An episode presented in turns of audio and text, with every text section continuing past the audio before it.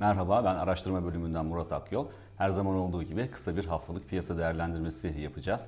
Yeni haftanın en önemli konu başlığını ABD'de açıklanacak olan enflasyon rakamı oluşturuyor. Perşembe günü açıklanacak veri.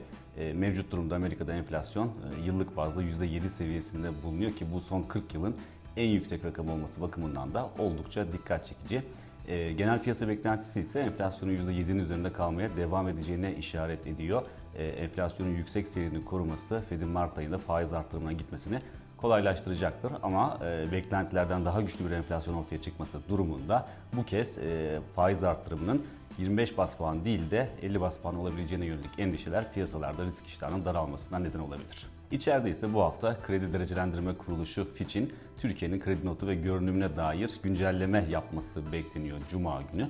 Mevcut durumda Fitch'in Türkiye'ye verdiği kredi notu yatırım yapılabilir seviyenin 3 kademe altında.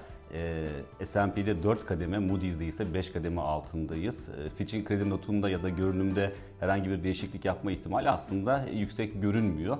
Ama son dönemde e, özellikle enflasyondaki bozulma e, nedeniyle e, Fitch'in makroekonomik nasıl değerlendirdiği piyasalar tarafından yakından takip edilecektir. Merkez Bankası ise bu hafta piyasa katılımcıları anketini yayınlayacak Cuma günü. Son ankette yıl sonu enflasyon beklentisi %29.75 seviyesinde bulunuyordu ama Ocak ayında enflasyonun yıllık bazda %50 seviyesine yaklaştığını düşünürsek muhtemelen bu hafta açıklanacak olan ankette de yıl sonu enflasyon tahmininde yukarı yönlü revizyona gidildiğini görebiliriz. Ki Merkez Bankası'nın bu noktada hatırlatmak gerekirse yıl sonu enflasyon tahmini %23.